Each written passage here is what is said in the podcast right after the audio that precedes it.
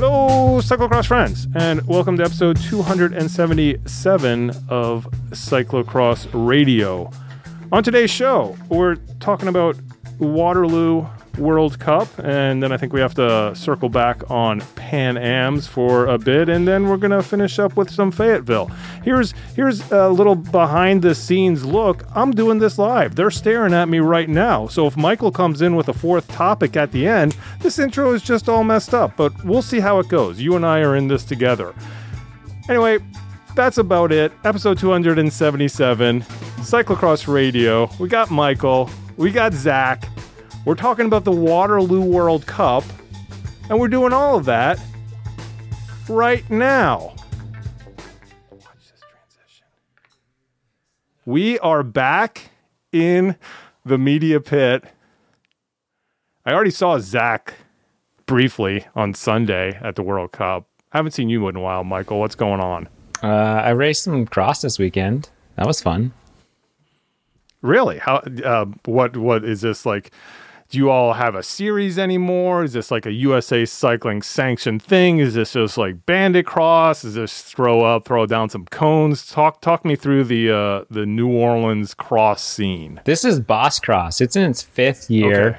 It's completely unsanctioned. It's Bandit, um, but pretty big event. Five years in a row, and uh, we just kind of commandeered some trails at the in the city park and uh, put out a little course, a little bit of tape, some cones, some flags. Um, right next to the uh, soccer league, it was it was pretty great. Um, and yeah, had a little cross race. It was a blast. Short track graveling it, man. Fantastic. How'd you do? Well, I actually won my race, so I haven't won a cross race in years. So that was pretty fun. Do you have a podium? Do you stand on a podium? Uh, no podium. Uh, we just stood next to each other and uh, put our hands in the air.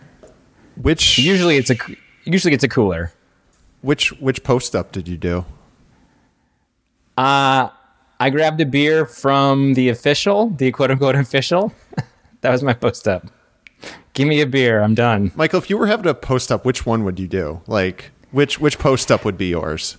I mean, I've never had to think about this because I don't. I, I'm I'm never. I'm never posting up. Which one would be mine? Wow, that's. Um, I think I would. I would. I would have to do like a Tom Scoins thing, just kind of like a maybe finger guns, finger guns in the air, just kind of just being a goofball because like I'm not very coordinated and I don't do this a lot, and a little bit of a spaz. So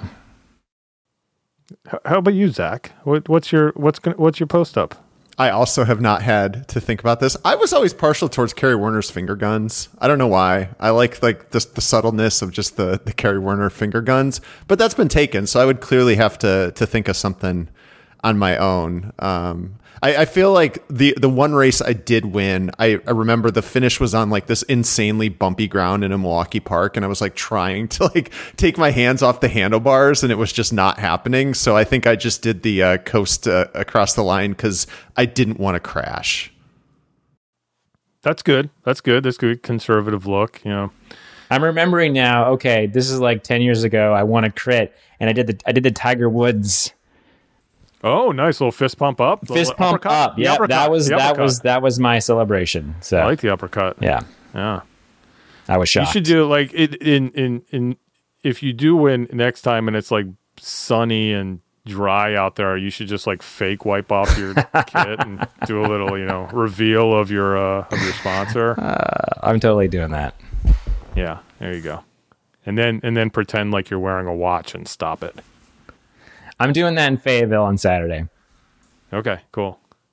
You can help me maybe. Um, I, I need to record. I've been thinking about this. I need to do a. This is uh, actually plays right into what we're talking about. I, I I've been talking about doing a finish line post up photo tutorial. So I need to actually do that. Do you want to explain a little bit of that on air now? Because I, I like this.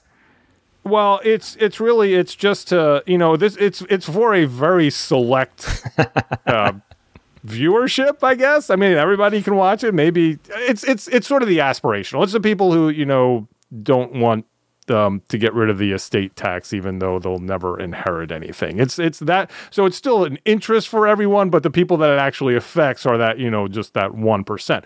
But basically, it's like how you go about posting up in a way that you were going to get the best photos afterwards, where you're going to come back and you go, "That's a sweet photo." I can see where I'm at. I can see the race behind me. You know, I'm at the right angle. All of these little things that nobody takes into a, into consideration that that you need to do to get that get that right right angle and and and it's really it's it's not where you have to post up is not necessarily intuitive. I will say. So that. what you're saying is, I'm assuming one of the examples would be the Anne Marie Worst 0.75 second micro post up that happened, I think, at Charm City. Well, I mean, even that would be fine. But again, she's like hugging the barriers. You know, she's not really positioned well. But I think I think she is one of these people who has the benefit of really picking her spots. When you win a lot, I think you're able to say, you know, okay, well, this one I got to get right. Let me be dead center here. Let me uh, hold this pose for a good three, four seconds so everybody can get their shot. You know, but if you're winning like four times in a row, it I don't know. Well, but Vinny, Vinny was like the the example of what to do. I mean, he held that post perfectly. Sometimes he'd give a couple different looks. I mean, you hold it past the finish, you could do a different look. You could do two post ups in one. Yeah. All right. Let's talk about the Waterloo. Should we start with the C1? I think it's worthwhile talking about the Trek CX Cup before we get into the World Cup itself, because I think the Trek CX Cup kind of answered some some questions we had about well, the biggest question out there, you know, what's what's Clara Honsinger been up to? And I, I I think at least for the North American contingent that was there with a few French and Dutch uh, folks thrown in, she kind of showed that she's where we would expect her to be. Uh, she I dominated that race. Uh, I think that she started the way Clara starts. If we're if we're looking for like, did Clara spend her road season working on her cyclocross starts? I think that the answer is probably not. She's kind of you know doing her thing, dieseling around. Won that race, I think, possibly by two, like two minutes or something. Um, and then you know, so that that kind of answered the questions going into Sunday. Uh, how that was looking, and then on the other side, Lars van der Haar, who has a very condensed World Cup schedule in North America. He's only at Trek, so he also raced the C1. We always, you know, the Lions have to send some folks out there to race for the for the home team. So he was, yeah, I think he he volunteered for that one and was able to get the win. It was a actually a really good race and nice fight at the end. And uh, he went hard for it and uh, got that victory. And as he said, you know, a win's a win. Put in the going to put in the work, even if it tires you out for the next race. Hey man, that's what I said on Sunday. Win's a win. I'll take it. Bandit cross or not. I thought it was kind of interesting that Lars was, you know, I mean, he's pretty, he's he's a borderline topper. You know, he's towards the upper end of the sub topper. Like typically, the lion who draws that straw isn't kind of at that level. But then, you know, it was announced because um, his wife Lucy just had their kid. Uh, he was heading back home.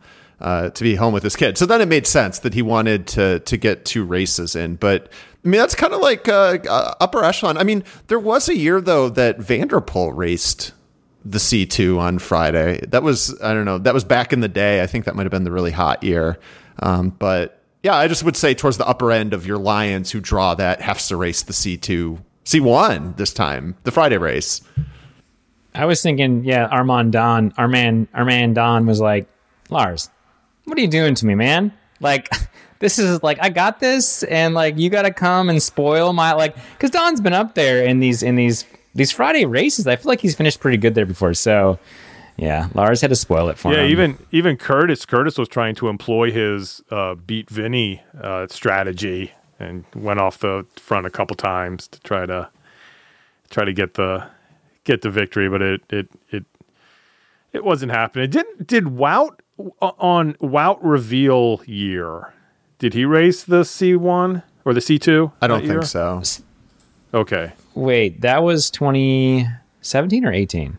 2018. 2018? 2018 was was that year. I I think it was 2017 that van der Poel did it. That was like the the hottest Yeah. hell season or year, and then because I remember that race, Tobin was actually racing with uh, with van der Poel for a bit, which was really cool. And then I think he kind of got toasted from from that effort. So Yeah, that was van der Poel won that race, um, and then re- the reveal year.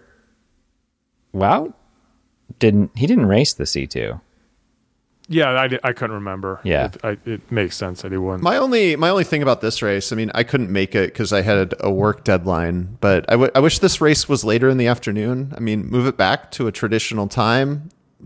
Let it glide right into the Legends race. Put all the amateur races earlier in the day. Uh, I don't know. Might get bigger crowds. Might get your media to be able to get out of work to cover it.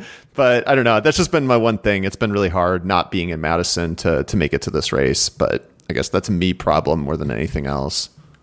I'm going to go with a hard disagree on that. Okay, how come? Done. Six o'clock, I was Oh, done. Well, I had all my the stuff edited. I had it all sent out to everybody I had to send it off to. fair. You didn't cover the Take Legends race. that over. no, I didn't have anybody I had to cover it for. All right, fine. Uh, You're right. You win. This is clearly a me problem. Fair. Wei- Wielerflits wasn't interested in Sven uh, racing the legend race. I mean, they may have been. I wasn't working for them. Yeah, They actually had a guy there. I met him. Yeah, he was a nice guy. Maxime. Yeah. Uh, so he he basically had to come to Wisconsin to be able to get more than ten minutes to sit down with Sven and Thibau. That wow. was that was that was his goal. So that was that was pretty funny. It's more lax. I mean, that's what everyone says. More relaxed. Everything's Yeah. more chill. Less pressure. Well, there's no there's there's no demand on this on the time Right, too. It's yeah. not you know twenty different journalists like pulling every way for you. All right, uh, where do we want to start? I mean, anything? Yes, Michael. I got a joke for it. Well, let's start with a joke. Okay, let's start with a joke. You go. What's red, white, black, and blue, and dustier than Gianni Vermeersch's face after Gravel Worlds? What is red, white, black, and blue, and dustier than Gianni Vermeersch's face after Gravel Worlds? I've got nothing. Bill? The front of the women's race in the World Cup. okay. All right. Sorry. Their kits, it was all red. It was literally a sea of red. You have Yolanda, I mean, you had Lucinda, and then you had Ceylin. Okay. All right. Her kit was blue. Yes, Red. Alvarado's blue, Red, white, black, Uh, and blue. Lucinda Yeah. was white. Oh. Yes. Okay. That's what I said. Okay.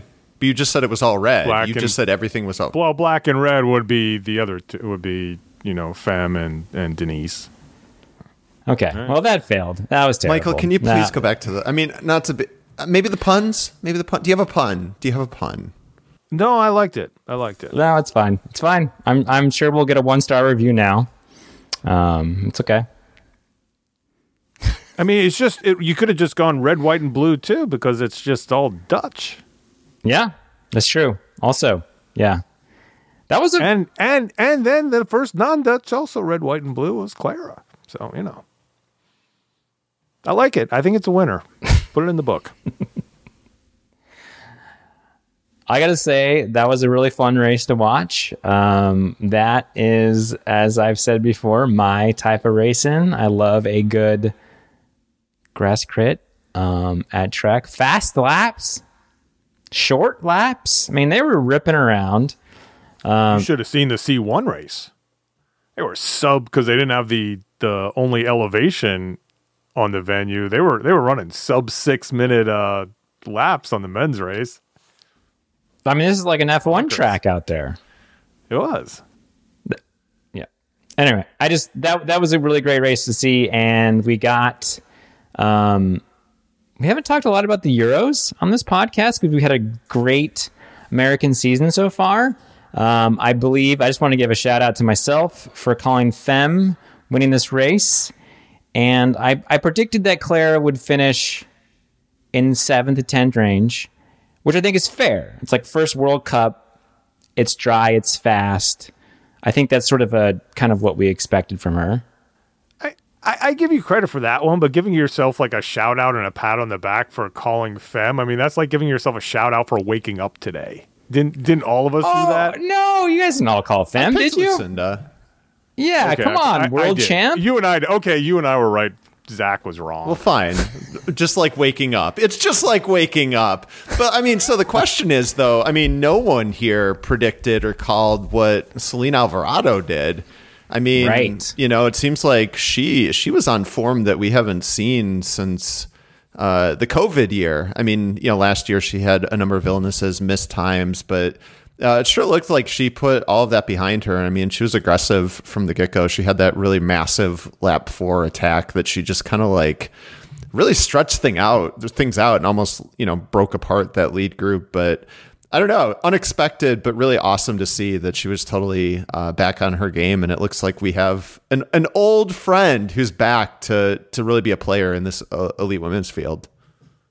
Yeah, and also I- think if you gauge I, I, I we'll talk about it, and and I just giving you a hard time, uh, Michael, who knows how if Fem just had that early season success or if she was going to carry it through, but seeing it you know, on that broadcast and also seeing it live, she's just at a different level right now, and she is just so fast and so strong and she was really able to just kind of break everybody by by the end of that race. You know there was great racing but i think that that alvarado was kind of last woman standing with her even after brand was like i've given this all i can give and third place looks like a good spot for me. Uh you know Alvarado still she you know she had to dig deep and you know she was sort of she she may we'll see but she was definitely playing the part of the dangler in in that one and and was able to you know persevere at the end and you know took it down to a sprint which is pretty cool to see yeah. It's exciting. I'm really I'm really happy for it because sometimes we see these great riders come and they have like a couple good seasons and then you know for whatever reason it just doesn't work out and that's how what sport's all about, but it's nice to see that whatever was going on with her, she's able to have resolved that and is like really on top form. So it's pretty exciting. Right. So, so she had two years ago, she had a blood, something with her blood. And then this year I learned, It was last. It She was last bro- season. sorry. Yeah, but- last season. Sorry. And then this year she had, a, she like broke a wrist. Um, I think in the summer maybe, and so she was kind of coming back from that. So I was curious to see, you know, she was. I remember I read one article; she was not sure where she was at form wise, and and I, I don't know if you know a, a, a dry course is is probably better uh, for your wrist, but it didn't seem to affect her. Um, but I do want to ask Zach because you're kind of the arbiter of backness, sprinting for the win, getting beat, but getting second place. Can we say that Rado is back? I just want to ask you. I mean, I think one race does not make such a situation. I mean, I wrote about that. I think we've almost retired that bit, but I mean, sure. I, I you know, I think that she's going to keep doing it. I think the way that she rode, I think it's pretty clear that that she will be be back, and I, I'm really excited. It's you know, it's really exciting to see. We missed her. Like she adds a different dynamicism to the the race. I mean, you saw where she attacked mid race, and one thing that she talked about in her post race interview is she's like, "Look, all three of us make last lap moves, and they all kind of had their plan, you know." And I think Alvarado is very particular about picking her spots and where she's going to go. And in a way, I think Brand kind of just upset the apple cart in that regard because Brand's just like, you know what, I'm just going to go from the beginning, and you know, uh, maybe almost pulled it off. I mean, Fem to her credit sat on her wheel and Alvarado also was like, yeah, I tried to, you know, stay a little bit. Bill, you mentioned dangling. She was like, that was my plan. And it, it darn near almost worked out. So just exciting to see, fun to see that last lap with riders who all have a penchant for making last lap moves. You know that they're all calculating it. And it's just kind of funny that Brand's like, even though you know I'm going to do this, it's still going to be unexpected to try to do like the whole last lap uh, attack. Yeah, I, w- I was mentioning it before we started recording, but even in that last lap, you had the fight between Brand and Fem Van Empel, and I know everybody has gotten F1 fever, and there's part of this course that sets up just like your classic F1 course with some switchbacks and some chicanes, and you could see it. You know, it'd be a good. Somebody should do a video on this, just about uh, Um, line choice on that, but also, you know, the classic F1 late braking to make a pass, which is what uh, Fem did, came in super hot, was able to get around Lucinda by basically braking late and making the, the turn around the switchback. But then Lucinda on the next switchback had the better position, was able to pass right back uh, and get back in front again to retake the lead. And then my, my comment before was like just like an F1 race, it then just came down to who had the faster car, you know, your your straight line speed as as they like to say. And then Fem just was like, okay, that was cool. That was a really neat pass. Good job, Lucinda. I'm just gonna go right by you on the on the straight and then she retook the lead and then they then they really started getting into it we got some good physical elbows out you know, rubbing his race, and it went from F1 to NASCAR, I think, in a matter of, of seconds that last lap, just uh, really jockeying for position before, you know, everybody's like, you know, Zach, you've talked about it a ton. You you want to get to that factory hill first. That's kind of that's kind of the goal, and they they definitely looked like they were racing for that. Yeah, one thing that was interesting is the, I mean, you know, Bill, we you, talk about like the barriers and stuff, the uphill exit. And so this, the planks are really short. And I think you see way more amateurs hopping the planks at Trek than you do at a typical race. But then the exit is, is really steep. And so it kind of like puts a premium on being able to do that. And I think two years ago, I want to say we saw like Jolanda Neff just hop the barriers and rode away from everyone.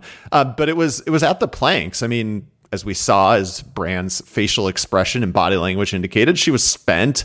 Um, but you know, Fem Van Empel was the quickest to remount, and it's just kind of cool to see as someone who's new to the sport that she had that quickness. I mean, I think that's where she ultimately kind of got to the front, where things changed. It was like the uphill exit, remounting, uh, but at the same time, could have been more interesting if like Puck Pieterse was there who knows? I mean, if she had stuck that group and had been able to hop the planks, could have been a, an even more interesting interesting finish. So um, I don't know. That was my take on where kind of like it ultimately happened after the many many passes uh, that Lucinda and Fem were doing, going back and forth.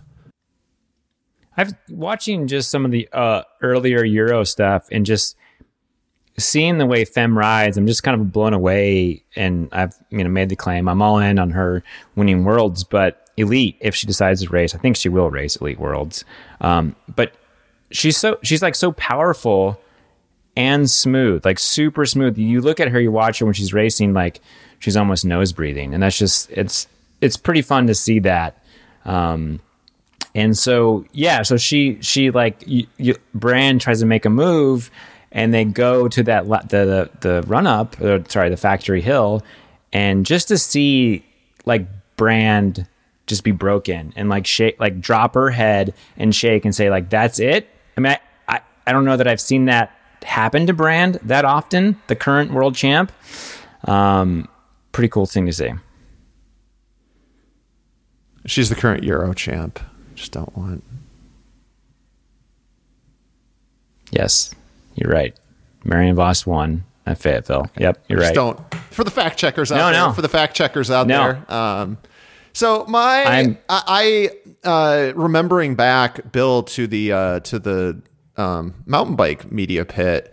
Nino Schurter was it at Val di Sole Worlds uh, two years ago uh, when he just totally punked uh, Mathias Flückiger. I was just I was watching. I was scrolling through Twitter before I watched the whole replay and saw coming down. I mean, there's a flyover. It's downhill into the hard left. It's a pretty unique finish, and it's you know relatively short sprint coming out of like no speed whatsoever.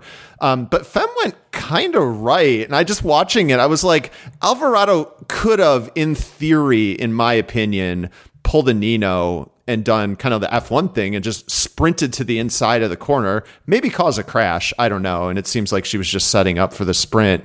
Um, but then also coming out wide into the sprint, seems like she could have cut harder and kind of forced Fem out towards the the boards and maybe been in a better position as if she was thinking about this after being completely gassed but it's just a thing that I noticed watching the last like 20 seconds of that race Isn't Fem bringing more by going wider? Isn't she bringing more speed into the sprint?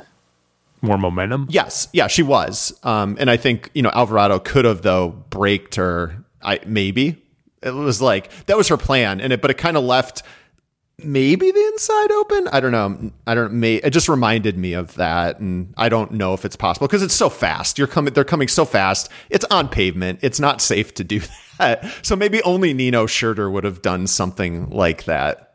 I think. I think that the issue there is that Fem came in with more more strength. She had left. She had more kick left, and so so Alvarado was on like that razor's edge, and I, I just I just yeah I just she maybe could have done it, but I think she had enough um, that she would have been able to outsprint Alvarado anyway. Okay. I, ha- have we uh, successfully put way too much stock into one race I'm for, for yeah, Fem Van Empel? I'm I'm basing this off I know the preseason other- races yes. too. Yeah. Yeah. Fem is 1-0 versus Alvarado in two up sprint. She's 2-1 versus Brand. For those keeping track at Yeah. home. Bodie bringing the facts. Also, Bill, we should note that you know he wanted to talk about Eurocross, and we just we gave him I know, the, we I'm gave him the I'm old uh, the old hook. I'm taking the back seat and let him go. Okay, here's my question for you, and this might be, uh, you know, uh, one that we don't want to talk about here as North American cycling fans, cohorts, media foundation. Did the plan work or did the plan backfire? You know, we can talk about it when we get to uh, the men's race as well. Anne Marie Worst, fifth place. Is that is that a satisfactory finish? Does that did the did the uh, four wins against North American uh, competition and not having jet lag did that help her, or is that was it status quo? Would she have done worse? What do we what do we think? Well, and also Vinny was way off his game. Yeah, that's what I was saying. That's, uh, dr- you know, we'll get to that. I know we don't like skipping around, but man, Vinny had a really bad day. Um, yeah, I don't know. That's a good question. I mean, I think she.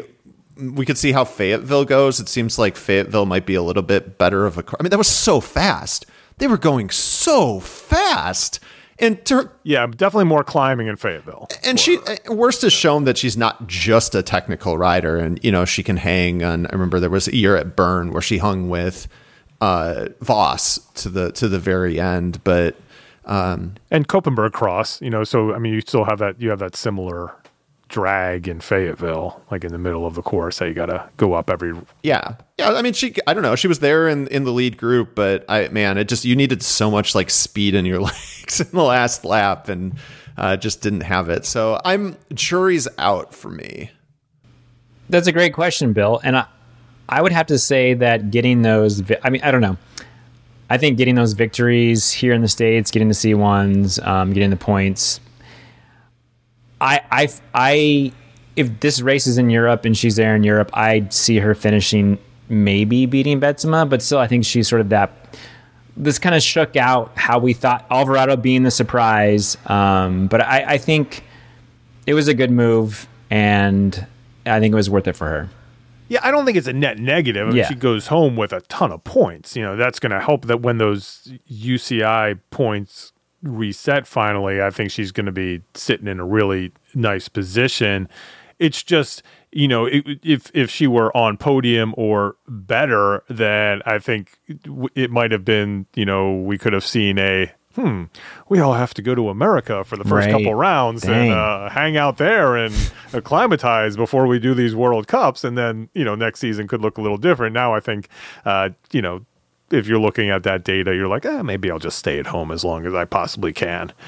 Uh, uh, Inge van der Heijden, another another young rider, sort of showing her face at the at the front of this race. Actually, up there, you know, it was interesting. I had to go. I had to check numbers. I think we all got the you know Dutchies on the flyover with the with the fall colors behind shot. That was kind of the uh, the um, the shot of the day that you you sort of had to check off your uh, photography bingo card.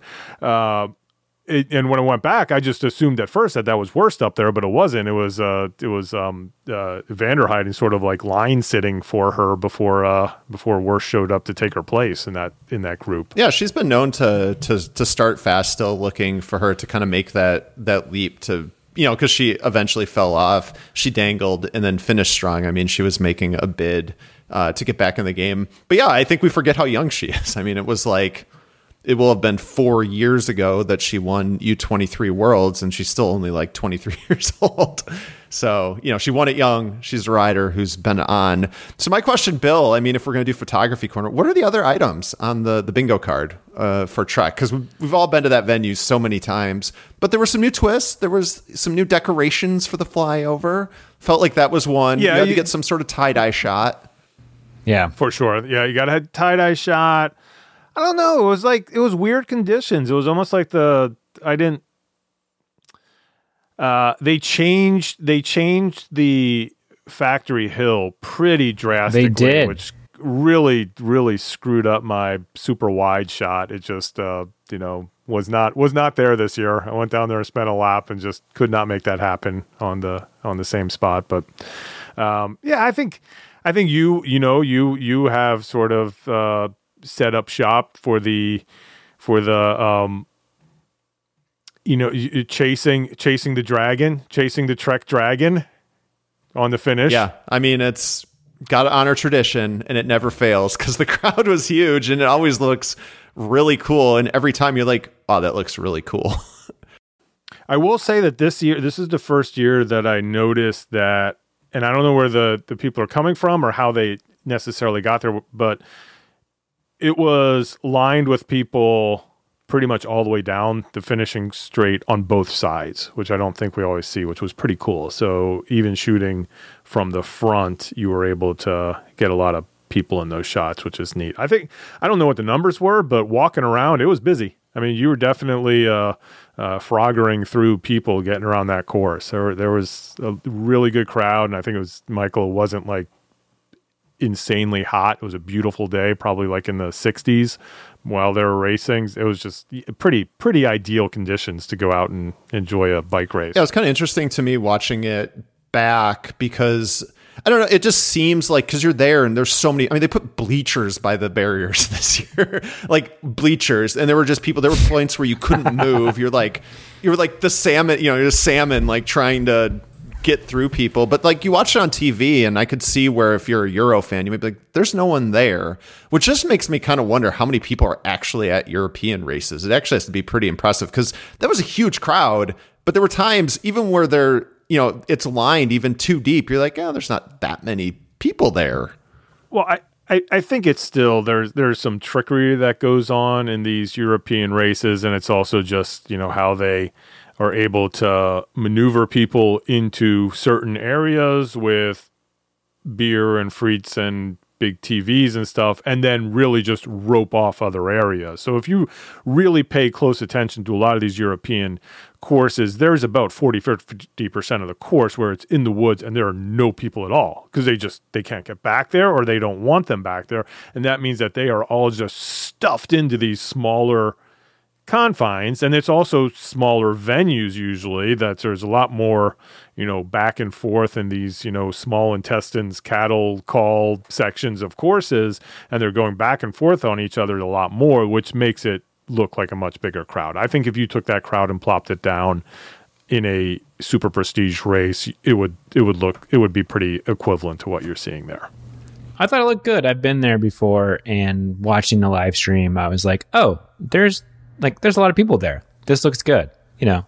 Also, like it helps when you have a good camera crew with the long lenses. That's really, really brings people together and makes it seem like it's more stacked. So yeah, it looked like a fun event. I'm sorry I, I, I couldn't make it to Trek this year. Um, Yeah, the the professionalism of the UCI camera crew was just like immediately evident. I mean, you know, they've been doing a great job with the USCX, but like just seeing the cuts and just everything is like nearly perfect.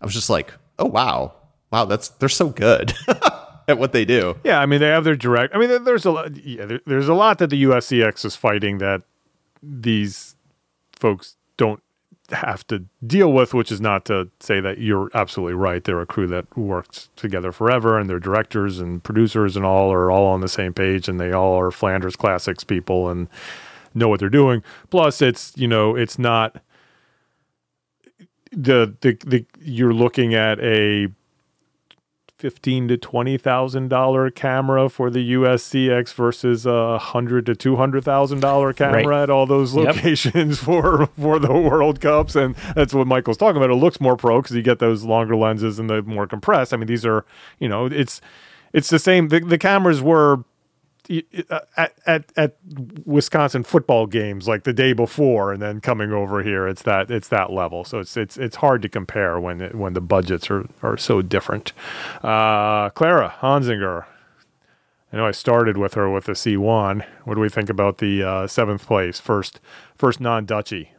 I guess I don't really, I mean, kind of expected. It's a fast course. I guess we're still looking to to solve the start issue. I mean, she was kind of kind of back there um, at the beginning, worked her way forward. I think there was one point where she pulled within 12 seconds, but that was there were some lulls. It lulled a couple times. It lulled in lap three and lap five uh, before you know they started getting going again. So uh, to be expected. I mean, she beat Helene Clauzel. That was good to see. Um, you know, was with Madigan Munro, who had a really nice ride. She finished top 10, finished ninth. So I don't know. I don't really have much of an opinion. How about you, Mike?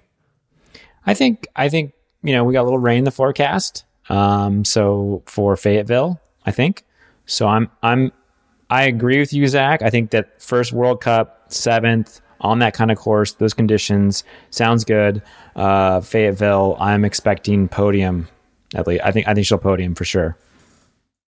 All right, next next question for you then, or actually just observation here. So Fem Van Empel is a U23 rider. She basically as a, any good fighter, she consolidated the belts on on day one here. She has both the elite uh, World Cup leaders jersey and the U23 World Cup leader jersey. After her, get her out. You know, on on the on the U twenty three podium, it was Fem, it was Maddie Munro, and then it was Canadian Ava Holmgren. Uh, move Fem out of there, and then the next one is uh, Ava's twin sister Izzy. She would have been there. She was in fourth place. Pretty good showing by the by the younger set for North America. I don't know if that's because that's who showed up for the race or that it's just uh, that we got a good crop of uh, North American talent coming I mean, up. Ava Holmgren was up there. I mean, it was like it was like it was like great start. It was like Dutchy Dutchy. Wow.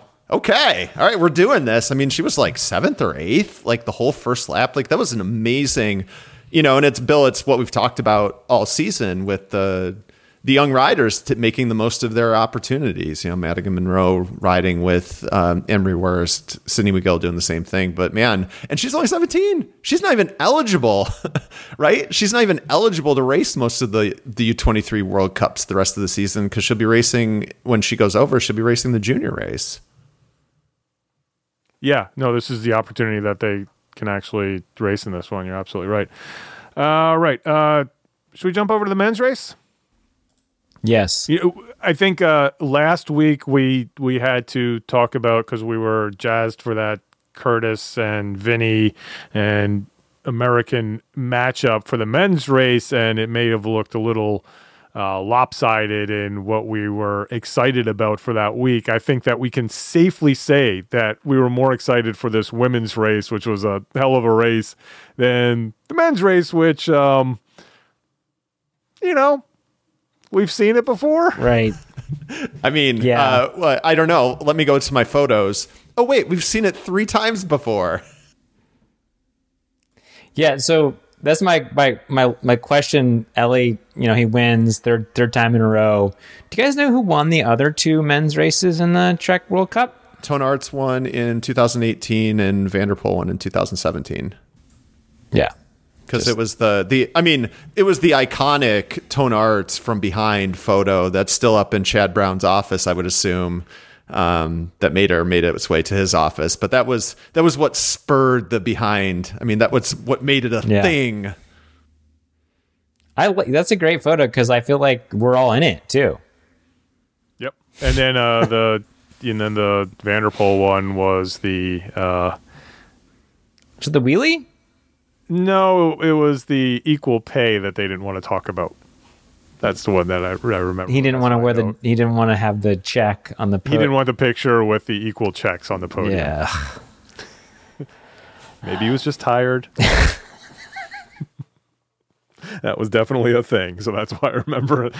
Maybe not for the best reasons for remembering him winning, but I definitely, definitely uh, remember that. So uh, yeah. eh, eh, oh, back back to the whole podium like tutorial thing. So Eli gives you the three, the three fingers up, and then he's like, "Let's do another look," and then he goes for the full on, you know, both hands up. So he's just he's covering his bases. Whatever you want, or if he wants, you know, different looks for different sponsors, he can he can certainly give. That's what them. that's what I was saying. Like if you hold it longer, you've got Yeah. multiple choices. And like as a photographer, you're like, do I want the three? If you mess up the three, you still got the post up. You might feel like an idiot, but you got options. You could do multiple po- three post. You could do three post ups.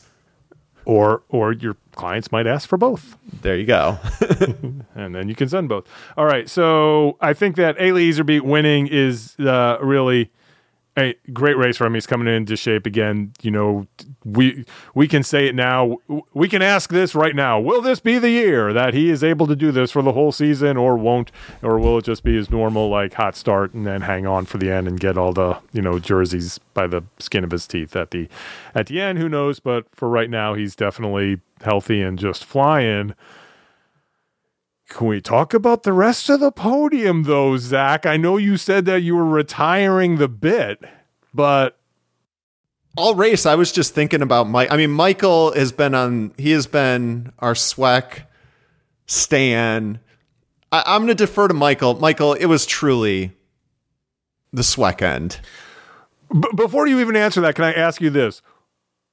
A, did you realize it was him from the beginning? B, man, that green with the Belgian sleeves. I just, it's, Good. it's something. You like it. it saves it. The I would my thought was Oh, the Belgian sleeves are the only way I knew it was him. so okay. For sure. I like that kit. You don't like that? I like that kit. I like the think it's kit a is great fine. Kit.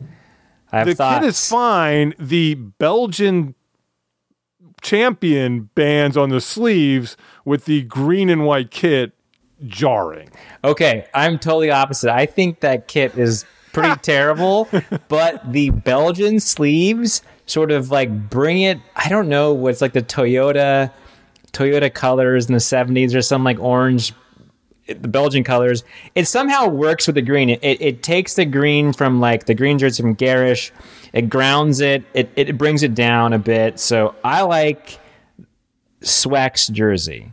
Also, I wouldn't. It's this. It was the sweetening.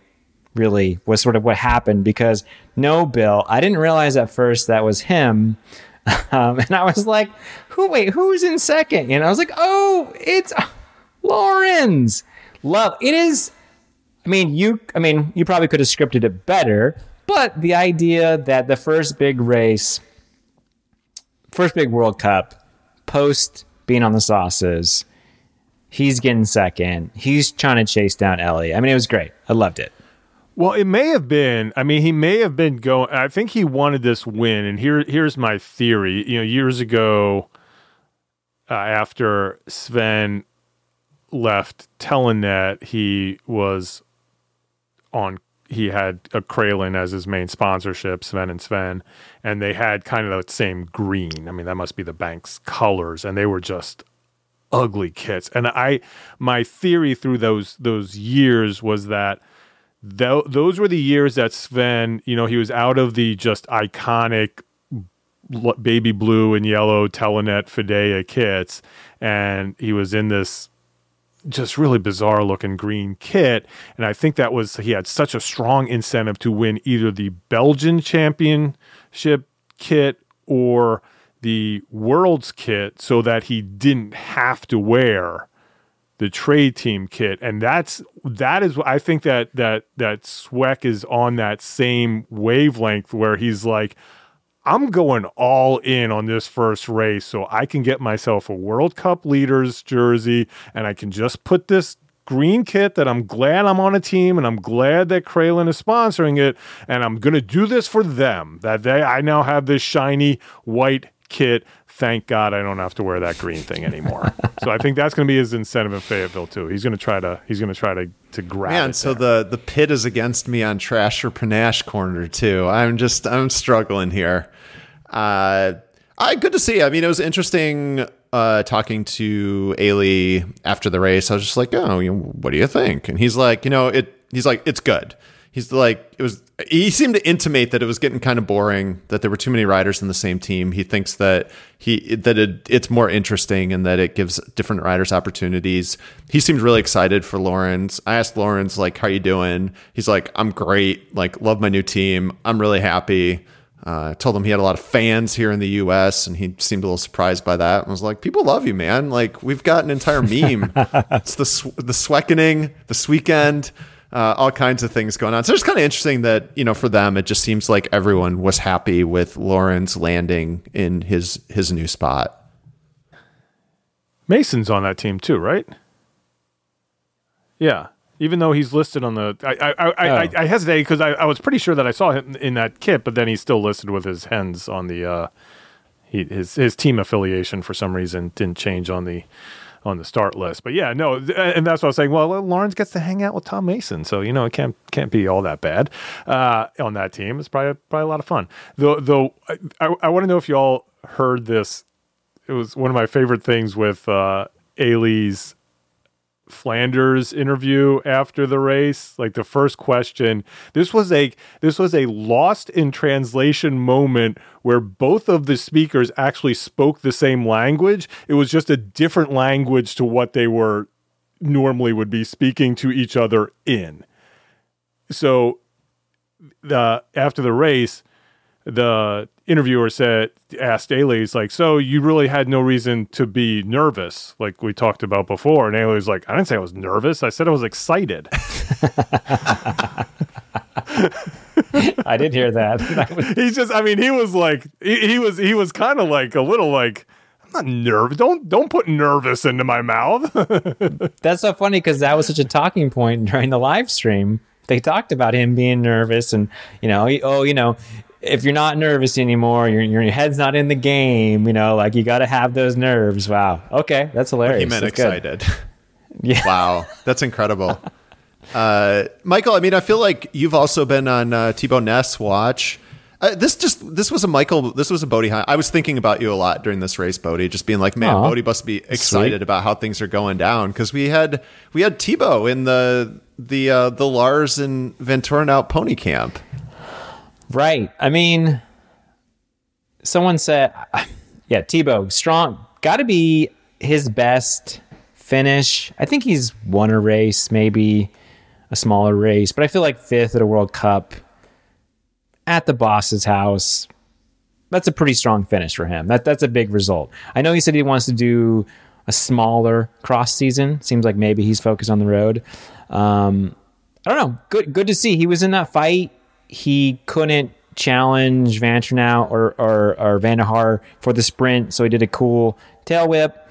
Um, but I'm I, I'm excited to see if this maybe is like was this just like one like a good you know he peaked properly, or you know will he carry this form into the rest of the season? Do you think having Pim Ronhaar right behind him was more incentive to to finish strong? You know, you don't. You, you got to have a little. You know, they're basically the same age there. So are they? You know, you got you got the boss's kid, and then you got this guy. You know, also former world champion coming in there right on his heels. There's got to be there's a little there's a little race within the race. I think on that on that lion squad to see who the top cub is. Hundred percent. Yeah. How about uh how about Michael Vanthourenhout's frustration? What do we got going there? We like to he was he was not happy at the end of that race and then kind of faltered a little bit, but it really looked like I just I just wonder. We always talk about the dynamics in the sauces and then we learn there are no dynamics. Are there dynamics? I don't think anyone really knows at this point. I mean, I'm sure Eli would have been happy to have Vanthourenhout there, but it was weird. He was like, my main competition in this race was Laurens Sweeck. It was interesting. Like, no mention of like, oh, I'm bummed that Michael wasn't there doing the buddy comedy again or whatever. It's just like Laurens Sweeck, which do you do you think they were yelling at Sweeck? The Pauwels Sauzen guys were yelling at Sweeck from the pits, telling him to you know ease off a little. Hundred percent, absolutely. He's like, I'm not even on your team anymore. it's like muscle memory. I hundred percent that happened. I was thinking this race was like, huh, we're kind of missing someone, aren't we? Toon Aerts. Yeah. Just just kind of had forgotten about him and and I was like, yeah, he could have maybe filled the slot here and and maybe done a little something, but yeah. Yeah, I mean we're mm. still we're still looking to see who's going to be that lion if anything. You know, that was that was our we pretty much made hay for years now talking about the lions versus the sauces and I don't know. This it seems like I guess in a good way, it's what you were talking about, Zach, with uh Eli, in that you know we don't have just two kind of super teams out there going against each other and then everyone else. It seems like it's a little more broken up now. So maybe not a bad thing. I mean you still got the hens in there who are making a little bit of noise. Uh and I, I don't know. But yeah, you're right, Michael. I didn't even think about that without Toon there. He definitely would have been right up in the mix and we have no idea what's going on with him. Yeah, I mean that was one of my takeaways. I'm glad that you mentioned that. Is just kind of looking at this results sheet. It's been so. I mean, the men's field has been so static since like 2017, right? Like when a lot of these guys started to break through, and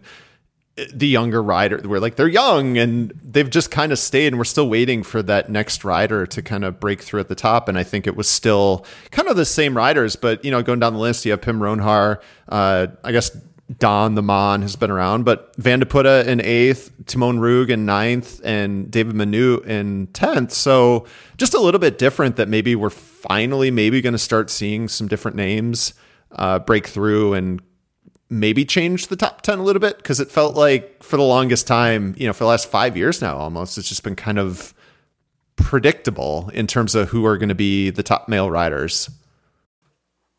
Michael, did did you on the? I didn't watch the men's race except for the end. What happened? Toon Vandebosch looked like he was up there for a lot of the race. So I was looking at the results and I was like, wasn't Toon the one who was up in the front and Niels well, both Van of them, like Vanderpool, were there too, but Toon looked like he was up pretty. Yeah, I, I just I don't know. Maybe it, maybe it was Vanderput the whole time. I didn't. Yeah. because I, I know I got a lot of photos of Vandebosch and he was up there. Zach, do you have any idea what? I do happened? not, but I also noticed that Yeah. that there was an Alpecin rider, yeah, or a I- couple at the front. Yeah. I'm assuming he. I thought he just cracked because he went su- Possible. super Yeah. hard. Um, I would just one thing I noticed on this this race, and I don't know if we've seen this before, but how far Eli was going up the um, the run up off the loading dock. I don't know if that's what do you- what's the name of that because Factory Hill is near the finish, I but just I just call it the loading dock run up. Lo- the, the the rerouted loading dock. Uh, the the now the now Thibau Nys uh, run up. yeah, Yeah, we'll call it the T-Bone. Call it Which the they- T-Bone nice run. Yeah, they did. They did a nice job too, kind of making sure that there was no repeat of that, even if it did rain. It was just severely cut, so they were they weren't anywhere near that loading dock this year. Yeah. But just just like Eli was going, he was riding so far up, jumping off, and then he was at the top. Like it was it was so quick and we kind of missed it with the live stream because the camera would stay for a while the when there was a group. And I just don't know if that I've seen that before at this race. Maybe it's just the dry conditions. I think it's the dry conditions and that transition wasn't sketchy. That you know that they just had the confidence to do that. It was it was kind of the the, the one part I did. I, did- Jens was talking about how it's really you know not that long of a run up and just a little steep, and I'm like, man, it's that's one of those Yeah. things that that. That No. television. When we all know television just really does it a huge injustice. this thing is so steep. Yeah. When you're getting photos back there and you're like hanging off a tree, like trying to like, yeah, that's a that ain't easy. Your boy Brunner, 11th place, first first American, first North American. He beat Vinny finally. Pretty good. Finally beat Vinny. Yeah, I mean, a did decent decent race for him. I think, like, if I'm not mistaken, I thought I heard that like he had some issues early on. I think I, I think he might have dropped his chain actually in the first lap. Still dealing with chain drop issues. I talked to uh, to Chris Namba, their mechanic, afterwards. So they all seemed pretty happy with how he was able to kind of fight back and almost crack the top ten. Couple people on Twitter already uh, crowning Jack Spranger as a, a national champion in the U.S. in the next few years. Twentieth place, good, uh, good outing for him. Definitely you know, already is a national champion, uh, but uh, on the on the elite level, I think there's some promise there if if he sticks with cyclocross. And I think we got our answer on uh, maybe a little bit on, on Haverdings, the new the, the new pup. Uh, he is did not have a breakout ride. He is not is not the arrival of of Haverdings. Hopefully, hopefully soon. Are you still on, are you are you going all in on the Haverdings train, Michael? Okay, No, I just I'm want not. to jot this down No. for for reference. So to No. give credit, okay, so you're not not in on No, no, okay. no. I got plenty of hot takes. That that's not that was not a hot take. because That was you're just a shot you're, you're known for buying stock early. You you get in on I- those stonks uh, at the right time, and so I just want to try. Like it's a skill. Like you, I think you've been buying stock at the right time, and we come back and we're like, Bodie's like already just cashing that in, and you know patting himself on the back because you you get in on the ground floor. Well, you know, I'll, I'll, I'll admit last year I was all in on Blanka Vas winning world champs, and that didn't go well. I think she got sick, but she's won a race, I think, in Czech, Czechia. So All right, so we have the Fayetteville World Cup coming up quick. Uh, we'll be racing a C1 on Friday and then World Cup on Sunday. Uh, before we talk about that, if we even want to talk about it, or we can just wait until it happens, I do want to circle back on Pan Am's for a moment. Assuming, are we done? We done with Waterloo? Anything else? Yeah, let's just can we just oh can I can we sneak in Bodie's picks? I want to make sure that we get this on the or should we just do that at the end? We'll do it at the end. We'll do it at the end. Let's just talk about Pan Am's real fast, and then we'll get to get to Fayetteville. Uh, so. when we last spoke, I gave uh, Pan Am's 35% chance of happening after talking to many people that seemed seemed to know more than they were uh, letting on. Uh, the rumors that were going on, in uh, months ago actually, uh, I don't think turned out to be true. I think they got replaced by new facts and situations. But in the end, in the end, if you had bet on uh, uh, Falmouth and um, really rad hosting Pan American Championships, you were right. Uh, they have they and and they did something that none of us thought they were going to do. Much to my co-host chagrin, who already bought plane tickets for uh, the weekend that did not include all of Friday. Uh, they're not going to mess with the USCX at all. So both days of the USCX are happening on Saturday and Sunday at the Pan American at uh, Falmouth for really rad. What they did was they added on a Friday race triple header, uh, and that will be the Pan Am Championships on on that Friday. So they can run a whole day of amateur and elite Pan American Championships. It's uh, I think it's a great I, know I know travel wise it stinks, especially if you already made your plans, but in the end it's a really good solution that allows people to get that race in that um, you know, I think our description of it, Zach, on the last the importance of it, I think people were maybe intimating that was our feelings on it versus what maybe the feelings of not everybody going to more more of of the racers. Uh, I think both of us or all three of us would agree that it's it's a really important race and it's it's ridiculous not to race it. You know, it's a huge amount of points and it it I think the the other thing that was lost that Chris McGovern brought up on Twitter was that it it allows you if you get you know it's really a battle you know not to dismiss any of our South and Central American uh, countries who may participate, but it's really a battle of North America for an extra spot for the world's team that you get an allotment and then if you get the Pan American Championship, that's an extra that's an extra spot. So that's a that's potentially a ninth spot if you have those full eight. So it's it's it's worth from a country aspect, a federation ex- aspect. It's giving somebody else another opportunity to race at World. So I, I don't see why everybody wouldn't show up and do that. And if I mean going forward, I guess we'll we'll see what happens. But you know, there's kind of like a weekend that it's supposed to be on.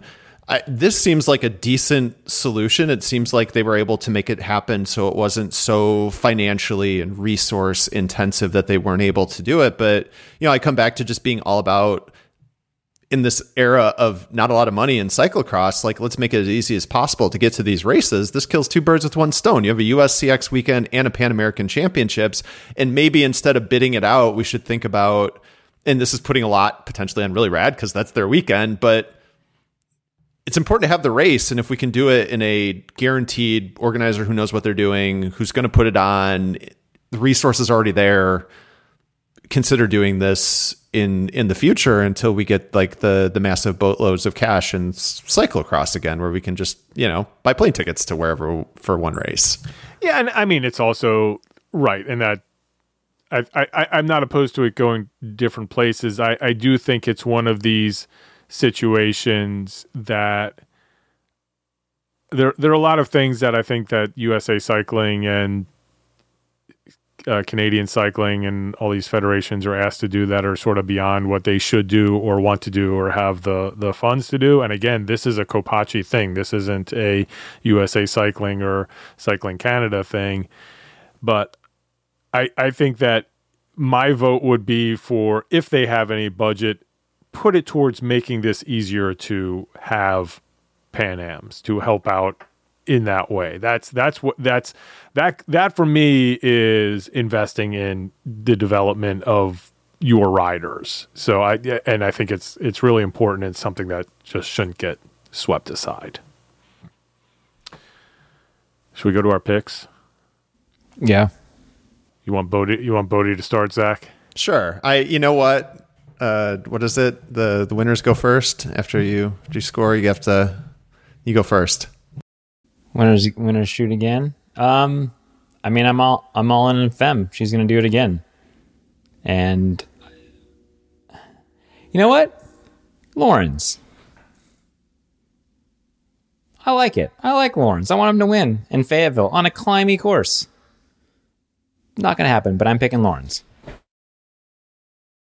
All right, I to be I'm I'm sticking with what I did last week. I'll take Lucinda, bounce back, and uh, stick with Haley. I'm not going to pick against that guy. Alvarado and revenge race for Vanthourenhout. Nice. Good picks. I like them. I like them, everybody. Did we do it? I think we did it.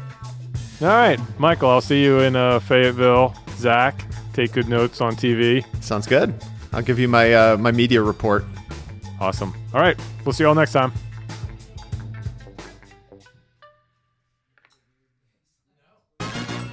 The Slow Ride Podcast Three Idiots Who Are Usually Wrong. The Slow Ride Podcast, the titanium of podcasts. The Slow Ride Podcast. It's like if David van der Poel had a podcast. The Slow Ride Podcast, the Zwift Racing of podcasts. The Slow Ride Podcast, find the real advice. The Slow Ride Podcast, the Aero Helmet of podcasts. The Slow Ride Podcast, sport leader coming through. The Slow Ride Podcast, when's Lance gonna sue us? The Slow Ride Podcast, the experts in French cycling. The Slow Ride Podcast, official fan experience zone on Facebook. The Slow Ride Podcast, the gravel bike of podcasts. The Slow Ride Podcast, both vertically and horizontally compliant. The Slow Ride Podcast. New episodes every Tuesday.